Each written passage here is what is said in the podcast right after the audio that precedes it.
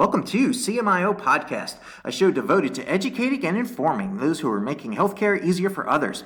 Whether you're involved with analytics, informatics, or new technologies that make the lives of our practicing clinicians better, this show is for you. My name is Dr. Mark Weissman. I'm a practicing physician, a CMIO, and the host of CMIO Podcast. Today, I'm bringing you Dr. Matt Mesnick, who is the Chief Medical Officer at Spok, a communications company, but also has a phenomenal entrepreneurial background, has been involved with informatics for a long time, and I'm thrilled to introduce him to the show. Hey, Matt, how's it going? Doing all right, Mark. Thanks for having me. Glad you could spend a little bit of time with us. So, I'll start off with my usual first question. If you would, tell us a little bit about yourself and how you got to the position you're in today. Oh, happy to. And uh, he ran an emergency department in St. Paul, Minnesota, where I was born and raised. Actually, it was the hospital I was born in, so I was kind of a legacy physician there. And also ran urgent care clinics at a large multi specialty group in the Twin Cities. Had about 10 locations, 180 providers, and uh, but I was thrust into a management role very early in my career, about a year out of training in my first ED job. I wound up becoming the medical director and uh, found that I had a real enjoyment of management. Unlike a lot of my colleagues, I actually did like to sit down and work in the management area. I was very interested in revenue cycle management. I was always trying to understand how money th- flowed through the system. A lot of my colleagues had no clue or no desire to learn about coding and billing, had no um, understanding of how bills dropped. I found that if how the money flows and how bills drop, your value in healthcare management skyrockets. And one of the other things I worked on a lot were clinical workflows and really try, uh, try to embrace those areas. So most, like I said, most of my physician colleagues just didn't understand that workflow, and it's something that I embraced. But Minnesota historically has been an area that's been on the leading and usually bleeding edge of healthcare reform, and particularly when it comes to reimbursement reform. So we you know, for better or worse, uh, developed the HMO and PPOs. There's a reason that United Health group is based out of here. We rapidly went from fee for service to capitation to managed fee for service and to total at risk care delivery models. And uh, like I said, bled every step of the way. I was fortunate to get involved in health information technology in the very early 90s. I, I worked in the early days of, of voice to text, voice recognition systems, and helped develop an early version of discrete speech for emergency medicine and that's when you had to develop vocabularies and pause after every word. And, uh, and so the you had to develop the vocabulary. And so there was a, at that time there was pathology radiology and emergency medicine were kind of the three voice to uh, text systems that were being brought up at that time and from those connections wound up getting involved into the EMR world. So became a consultant to one of the largest EMR players at the time, helped them develop their first couple iterations of their uh, electronic medical record system.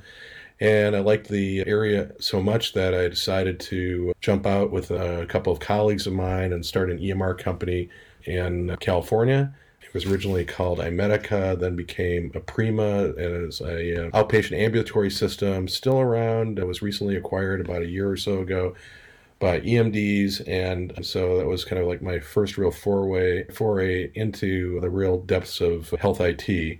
And I was a CMO for that company for a few years. And at the same token, I always tried to maintain uh, my clinical chops along with a couple of colleagues of mine. I opened up an urgent care clinic in a suburb of the Twin Cities and use that clinic as also a, an alpha and beta testing site for uh, EMR, and which was really helpful uh, along the way, and, and that's that part.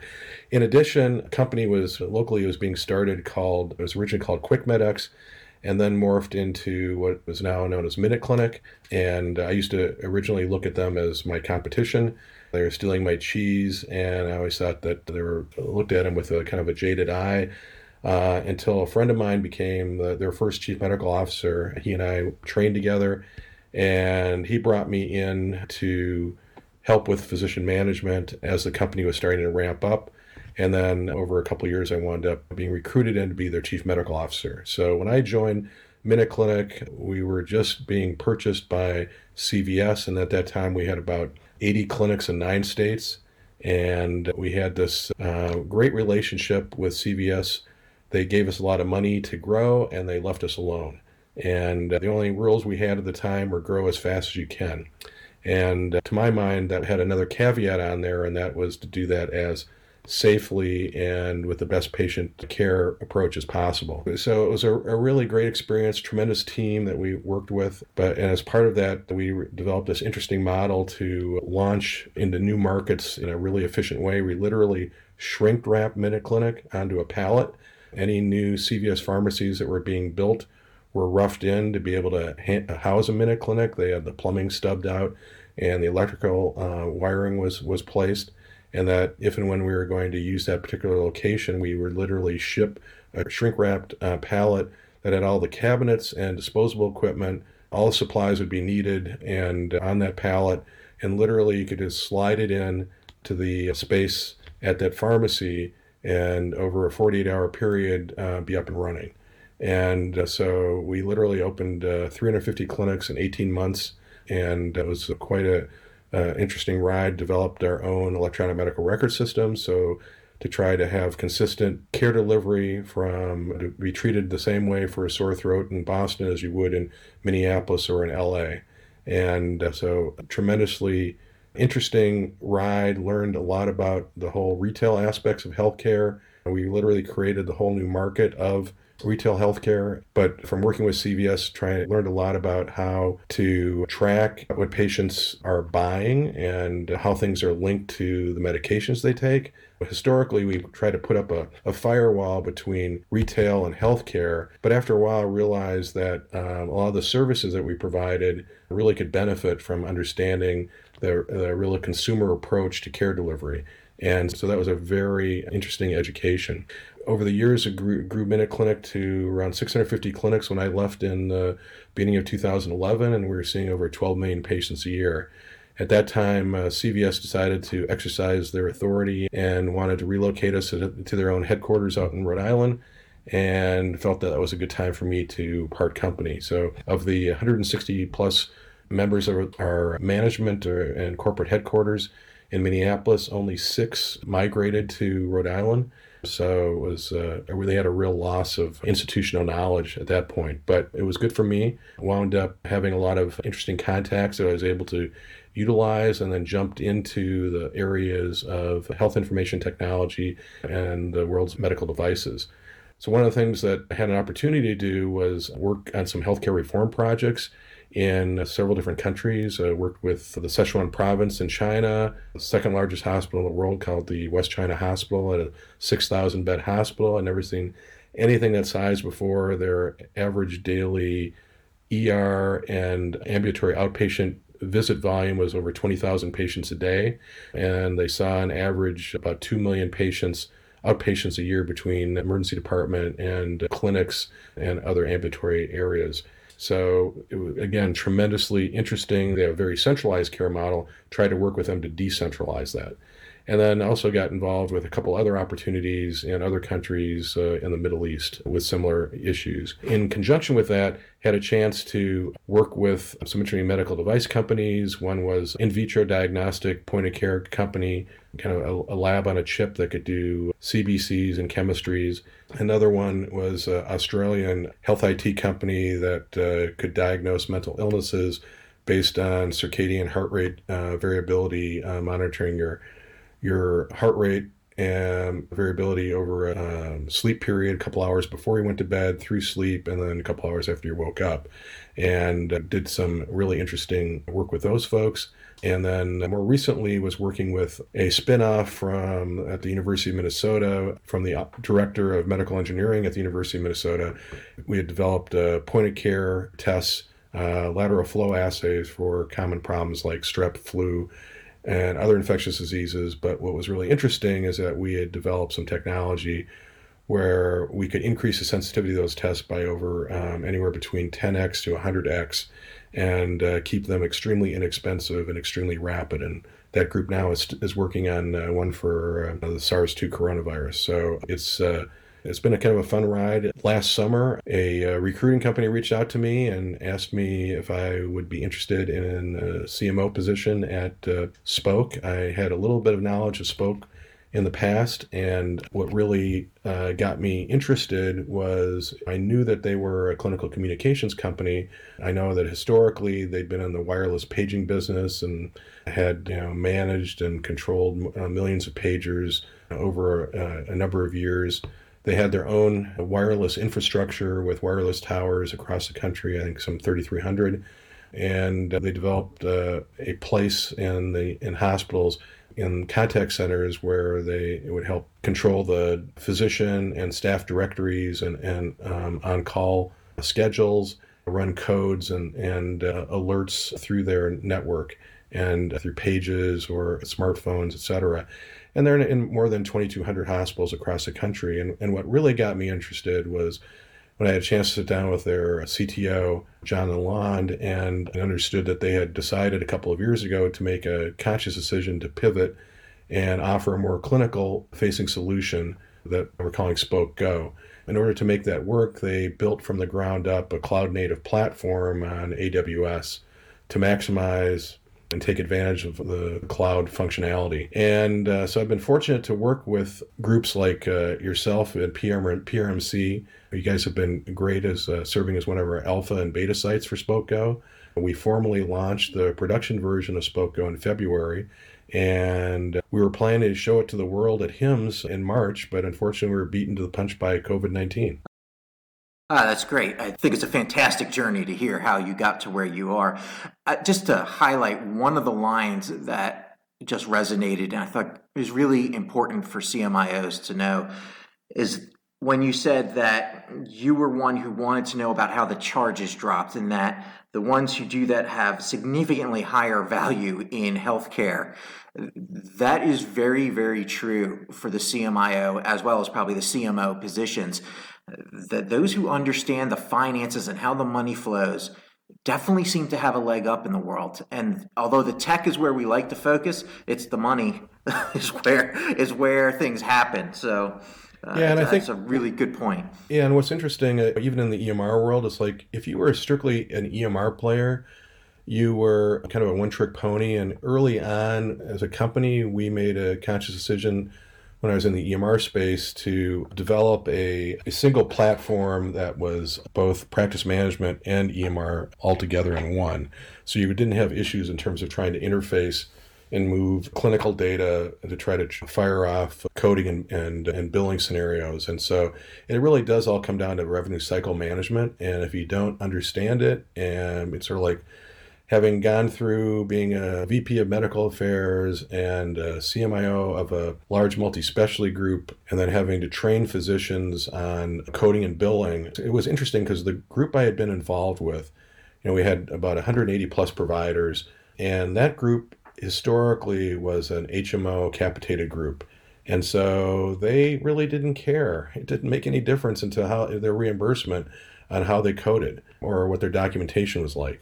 And then they got smacked upside the head after about 10 years of being very successful in managing patients and keeping their average lengths of stay down. In a capitated world, they were doing fantastic. But when the uh, rug got pulled up under, uh, under them and it became a managed fee for service world where you had to apply the best principles of capitation in a fee for service environment, they got killed. They had no clue how to document well. They had never really coded. Like I said, they just kind of ignored it. And so having to train up this group of physicians and, and mid level providers was an unbelievably believable to, uh, chore. And that's one of the reasons that I think EMRs slowly started to take off because of then trying to help providers to document better, code better, and improve their bottom line. So it's, I think, in, in the health IT world, especially EMR world, that was a, a big driver. But as you said, I think if a lot of physicians, especially in staff model organizations, just kind of look at themselves as salaried workers as opposed to being part of the team. And if the, the, the better they document, the better they code, the better the organization does. A lot of them, a lot of our, our colleagues don't look at it that way. Yeah, that's true. That's true. So, since we're talking about EMRs, and I want to blend your knowledge of EMR and communications together here a little bit, uh, I like when I'm in my EMR to stay in my EMR. I want to get that communication out. So if I'm trying to get to a colleague, I want I would like to be able to do that from the EMR and stay in context of the patient and have that conversation of the patient with the patient's information, their chart, their labs, their imaging studies that we can collaborate around. So can I do it all from the EMR? Is the EMR perfect at this? How does this work? Yeah, so I think the again having a strong EMR background, I'd love to say yes, but I think one of the reasons that we've had issues with EMR adoption over time is that it, it does miss a few things. So I think EMR are, is, are, are great data repositories, and if you need to find something, look up a value, look at the medications, allergies, uh, past medical history, test results, etc. That that's the place to go. The problem that exists, I think, is that it's a passive uh, receptacle of that information. And I think what we're really looking at now in healthcare is is how do we activate it and how do we improve efficiencies in workflow. And uh, so that's one of the areas that I've been really intrigued by. And I think that the Spok we're starting to roll up our sleeves and really get excited about. And that is trying to activate the data that's in EHRs. So there are lots of clinical decision uh, support mechanisms that are in EHRs.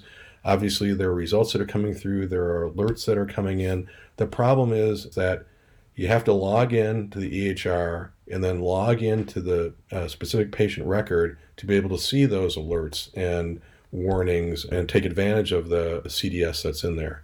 And so, one of the things that Spok is doing is really trying to, like I said, activate that so that when that data hits, whether it comes from a, a lab result, from LIS, or X-ray result, or a path report, or the there's a patient deterioration alert that the EMR itself generates, is then instead of waiting until another staff member logs in at another point in time. So let's take an example of sepsis. So You can have a be making rounds on a patient at uh, 7:30 or 8 in the morning and might be in for a UTI, and the lab comes and draws their CBC at uh, 7:30 or 8. Results come back at 9. Their white counts elevated. That in combination with maybe a lactate level, their temperature triggered uh, a MEWS score that was high enough to alert the sepsis system messaging or sepsis alert. And the problem is that unless the next time you know, anybody's going to see that is when they log in that that patient's uh, record, which possibly could be a change of shift around 2.30 or 3 in the afternoon whereas what, we, what we've demonstrated we worked with the uh, university of utah on this a year a year and a half ago is we took sepsis alerts from their ehr and fired off a page directly to the sepsis care team that they had. And so it could be the rounding service it could be individual care team all that stuff is can all be mapped out but the nice part about it is that then it's dealt with at the time that the alert fires off, as opposed to when somebody uh, goes back and checks that record. So that's just one area. I think the other areas that we're really interested in are other alerts that take place when messages, so when critical results are coming through. Right now, a lot of hospitals, these are all manual processes that are done where they'll pick up a phone, call try to call the ordering provider or call the station that the order came through and then they need to contact the ordering provider and, and have this kind of chase your tail process to get it all documented as opposed to doing automation of critical test result messaging. So literally, if fires off from the LIS and go directly to the ordering provider, and then we have escalations built in if that ordering provider is not available to go to the next member of the care team eh, or however that they want to set it up. And again, what we're trying to do is automate that process and really turn all the valuable information and data that's in the EHR and automate it and turn it into actionable items. The other piece that I'd say is that the EMRs are expensive systems and they're usually on a licensing model. And most hospitals don't provide EMR logins to housekeeping and transportation and maintenance. And so when you're trying to turn over rooms, hospital rooms, when a patient's being discharged, or you're trying to mobilize and get them up to the from the ED as fast as possible on admission, it's nice to be able to be able to message everybody simultaneously, which you're probably unlikely to do in, in trying to use EMR communication systems. So a lot of EMRs are using voice over IP and Wi-Fi devices, but uh, the problem is that you can only use those when you're logged into the EHR. And so if you're not on campus, you're not going to be able to get a message. And obviously, if you don't have a license, you're not going to be able to use that system. So we've gotten to the uh, a point of doing a subscription model where we want everybody in the organization to be able to use our communication platform. And so, for that reason, again, we can take those uh, messages and, and workflows that are in EHRs and distributed throughout the entire organization of the hospital. As CMIOs, we always want to get that clinical decision support in front of the right person, the right part of their workflow. And with these urgent type messages, the sepsis one was a great clinical use case that you mentioned. We want to get that in front of someone right away. So what we do, we hit them on chart opening. And that's just not usually the right part of the workflow. So at least if it comes to me through a different channel that I can then decide, okay, I see it and I know it's there and I'm going to get to it. I'll finish up what I'm doing and then I'm going to make time for that particular event. I love the way that that helps with one of the five rights of clinical decision support is just to give me the information and then I'll put it into the workflow where I need it rather than ambushing me when I log into the chart and I'm just going to dismiss it because I, I went into the chart to do something else. So nice. yeah, and a lot of times like you're that. you're not going to be near a chart, and so with EHR APIs that we have in the process of integration right now, what'll be nice is that literally when you get an alert, you'd be able to, and let's say you got an alert and you're at home or you're you know nowhere near a workstation to be able to log into somebody's chart you'd be able to, uh, through a link in the in message, be able to go into that patient's chart and either access the particular test results, look at medications, and, and make appropriate contacts and be able to help manage that patient. So I want to challenge you with a different type of communication question because uh, I hear a lot about the use cases of the clinician to clinician, but what about patient to a clinician? And in this world of COVID today, that people are in isolation. And so I'm walking down the hallway in the hospital yesterday and I figured, hmm, we may have a communication problem because all I hear is the patient screaming out, nurse, nurse. And every clinician knows this. We've all heard it. That's to me, if that's our communication, I mean, it's better than the smoke signal, but not by much.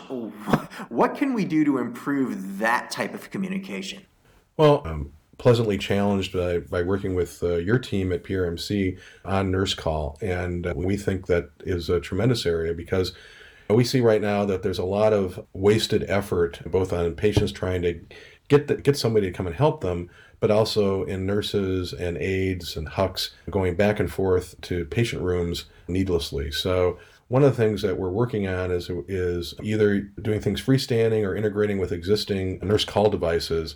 So what we want to try to avoid is that when uh, a patient hits a their call button in their room, that it's not just that a light that displays on the at the nurse's station or a beep that goes off. We want uh, we'll be sending the patients will have have the ability to communicate their needs. So if they need pain medication, they have a need to assistance to go to the bathroom, the, they're looking for somebody to eat or drink that that can be communicated directly to the nurse's station, either to their particular nurse who wherever takes their message off. So one of the things that we foster are, are group messaging. So literally, it can go to the nurse's station team for that patient, whatever uh, station that is, and so that way when they get the message they know what uh, the patient is looking for and then they can either directly respond and call the patient through the smart device or they can just bring what they need and make it one trip as opposed to going to a room finding out they need assistance rounding up another staff member to help them get the patient to the bathroom or going to that patient's room and finding out they need a pain medicine then having to go back to the drug locker and sign it out, and then come into the room. And you can go to ad infinitum on these scenarios. And the whole purpose that we're trying to do is trying to really decrease the added work. Everybody's got enough to do.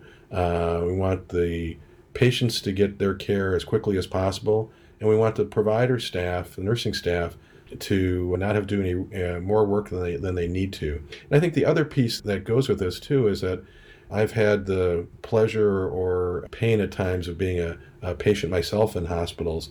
And it's the whole you know notion is that uh, the worst place to get rest is actually being a, going to a hospital. And between beeps coming off of uh, pulse oximeters that slide off your fingertip, or IVs that have a little bubble in the IV pumps that have, you're dealing with a, a, bubble in the in the tubing, or other alarms uh, in ICUs for uh, what may be uh, relatively normal readings for a particular patient. And one of the things is that uh, we pull in all that data off of just about every medical device that's in the hospital, whether it's vital signs monitoring equipment, ventilators, pumps, you name it. And so what we're trying to do is then take that information and based on rules engines applied for that, let's say, particular patient condition, that we alert then the right provider at the right time for that problem and keep the noise down in the patient room and provide the, the notification to the individual that can actually do something about it and not just have needless beeping and um, all over the place. So I want to tell you a little personal story because I'm very excited about this technology. It's incredibly important. My wife was recently in the hospital and had a fall. And if that system had been in place, that fall probably would have been prevented. So this is really important stuff. And I am thankful that there are people working on this and can hopefully prevent the type of things that uh, happened and the injury that happened to my wife. So you and I are working a little bit on improving efficiency, clinical efficiency, trying to automate certain things in the workflow. Uh, particularly with, uh, I'll give an example. We're trying to get a result comes back. I want to get that patient out of the hospital, and uh, I got to wait until that result comes back. I got to keep checking in the EMR, check it again, check it again to see if that result's back. And that patient wants to go home. I'd like them to go home. The family's waiting. There's got to be a better way.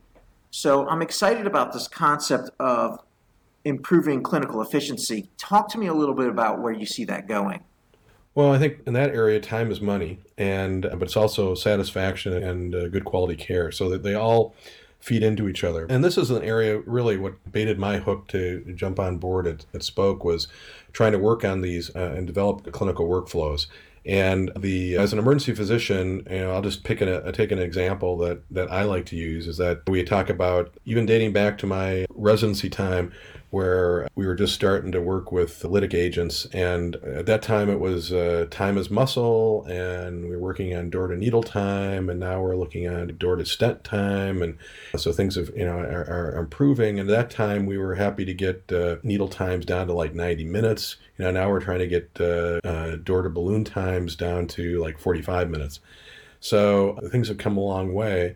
But one of the things that, as an emergency physician, and how we anticipate we're going to start working with some different clinical innovation partners uh, on specific uh, departmental workflows. But as an example, if I see a chest pain patient in the emergency department, usually after talking to them about uh, a minute or so, I have a really pretty good idea on how we're going to work them up. And if I if it's a patient I really want to rule out for a myocardial infarction, then what I want to be able to do, and, and we're going with this, is to be able to have an icon on my smartphone that can, in my Spok Go app, that I can trigger with a chest pain icon, I can trigger simultaneous messages to go to the emergency department nurse, EKG tech, radiology tech, and lab tech to come and start an IV, give the patient O2, give them an aspirin, do their 12 lead EKG, get their portable chest x ray, draw their rule out labs, and like I said, do that all simultaneously with the orders entering into the EMR as well. And normally it would take me five to 10 minutes in a busy ER to try to find a nurse and get the ball rolling. And, and, by doing this, we can speed it up all across the board, improve patient care, and then it allows me then to go on to see another patient and be as efficient as I can with my time. And then the results come back. I'm going to get notified on my smartphone when those results are all back so that I can go and then see the patient and discharge them either admit them to the hospital or discharge them to home. Now, on the on the di- patient discharge scenario that you were mentioning, it's another area that we're really um, interested in because there's lots of different drivers depend on depending on the patient's insurance, what care team they're a member of, in terms of who's the proper discharge team for that patient, making sure you alert the proper team. So let's take a patient, let's say, who's had a total hip replacement. And so that usually the orthopedist is going to know there's usually a pretty tried and true timeline for when these patients get discharged. And let's say that physician knows on day two that that patient's going to be ready for discharge on day four. They can activate through, uh, again, an icon on their smartphone, a discharge process for that patient. And that can then activate that discharge team, which could include a message to the DME provider for that patient so that they install the grab bars in the bathroom so that patient doesn't slip and fall install an elevated toilet seat so they can get on and off the toilet easier at home. If the patient has a wound infection, that the IV um, antibiotics get delivered before the patient gets home, along with the pump that they'll need, and that PT visits are, are scheduled so that the therapist shows up the first post discharge day, and that follow up appointments to uh, ortho clinic and primary care are made, and that also discharge instructions can be sent as uh, hypertext links on their text messages that they receive, as well as follow up checkup messages can be sent from the hospital to the patient to see how they're doing. So, I, again, I think we're trying to automate these flows, and because every hospital does it a little bit differently. Even different clinic organizations or insurers are going to have slightly different rules and hoops to jump through. So, all this stuff can be choreographed and mapped out and then codified and and legislated so that you don't wind up having stuff fall through the cracks. You and I know that if patients wind up staying a few hours later either way, a few hours later in the hospital, number one, there's an extra day charge. Number two, you might cause a, a, delay in getting a patient's room ready for an admission from the emergency department, which could trigger another uh, payment issue because that then sent you over on the number of patients that weren't admitted from the emergency department within a particular time window. So it's all additive. Without giving away your secret sauce as a company here, help us CMIOs understand is this hard to do? I'm particularly interested in that pushing orders into the EMR. The EMR vendors cooperating now. Has interoperability started to really come around where we can do this effectively? Yeah, so I think that so I'll retract my statement a little bit, saying that it's my experience that it it may not actually be as much as an EMR vendor issue as much as it is, and you'll you'll tell me as a as a CIO or a CMIO issue because a lot of times it's always been my experience that it's always much easier and and IT staff are much more willing to allow data to come out of the EHR than they are to take orders in or anything coming in.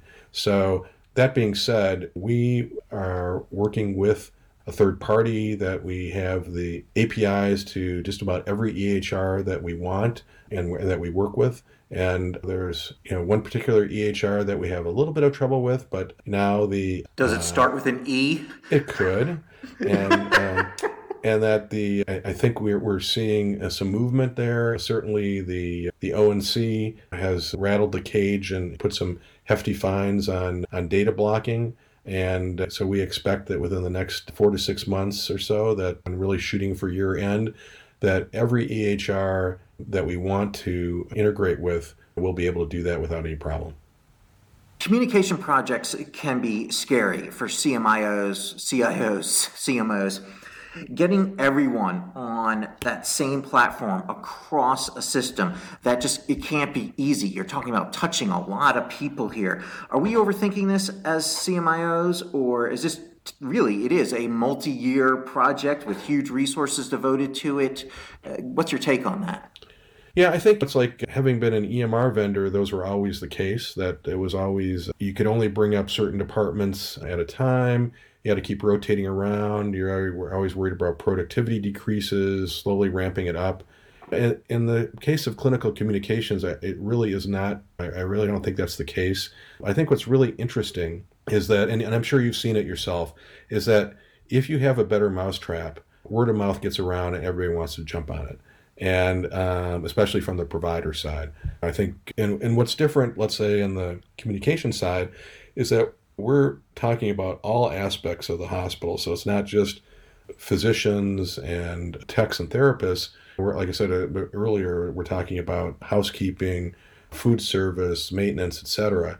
So these are you know easy to use system. It's it's your phone, man, and so it's text messaging. It's like I said, calls and alerts. you know, we, we're trying to build in, and we do build in the workflows and the routing so that it is just a, a simple task. So we try to, as an example, we have the clinical directories of the hospital, so all the physician contact information, all the we pull in the HR data from so we have all the staff anybody who's an employee we get um, all the contact information we, we, need there we get the on-call schedules uh, from different departments and then we load those in to our platform so that we have like one source of truth that's sitting in the contact center and then now that's sitting up on the cloud on Spok Go so literally you don't have to go through the operator anymore if you want to find out who's on call or directly contact them.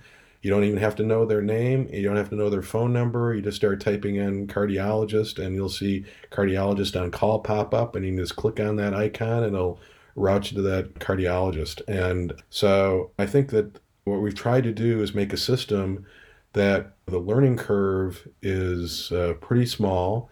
Like I said, if you can use your smartphone, you can use this. Our organization just went through an acquisition. And, well, they have a communication system, we have a communication system. That creates some difficulties. What's the value of having a unified communication system? What does that feel like in terms of a difference for the end users?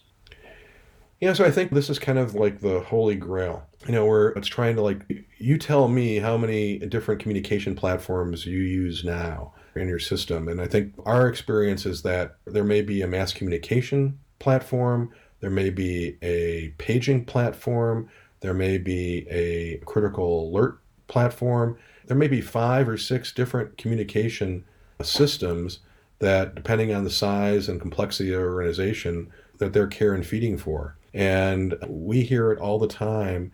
And one of the reasons that we went to create the Spok Go as a cloud platform was to be able to have that be a single site to be able to handle unified clinical communications. one of the things that we've also identified is that it's difficult to define what that means, what, what unified clinical communications means. We think that we, we are right now in the process of identifying and starting to work with our sites, existing sites, become some of our innovation partners to help define that. Because depending on the size of your organization, you could be a regional hub and you've got to move, and deal with transfer centers from with hospitals in five or six different states. You could be a like PRMC, you've got two or three hospitals that you're working with and, and, and major clinics that you're partnering with. And so it's a, a little bit um, easier uh, fewer number plates to keep spinning at the same time. So I think that it's all in the eye of the beholder, but I think most CIOs and CTOs will come back and say the fewer the number, the better. Matt, I want to thank you for your wealth of knowledge that you've just imparted upon us. You, you, have phenomenal background, really interesting about how you got to what you're doing today. And just the whole space of clinical communications is very exciting to think about the potential because it's not something that is universally done well across our healthcare system. Most of the problems I hear, in fact, are communication problems. And if we can improve our communication, I think healthcare becomes a whole lot better for everyone involved. So thank you again for coming on the show. Well, thanks, Mark. I really appreciate it. And from Spok, we really appreciate working with you and the team at PRMC. You've been great to work with and looking forward to continued success. If people wanted to reach out to you for follow up questions, what's the best way to get in touch? Email's the best, matt.mesnik, M-A-T-T dot M-E-S-N-I-K at Spok, which is spelled like Spock, S-P-O-K dot com. And that's our show for today. Thank you for listening to CMIO Podcast.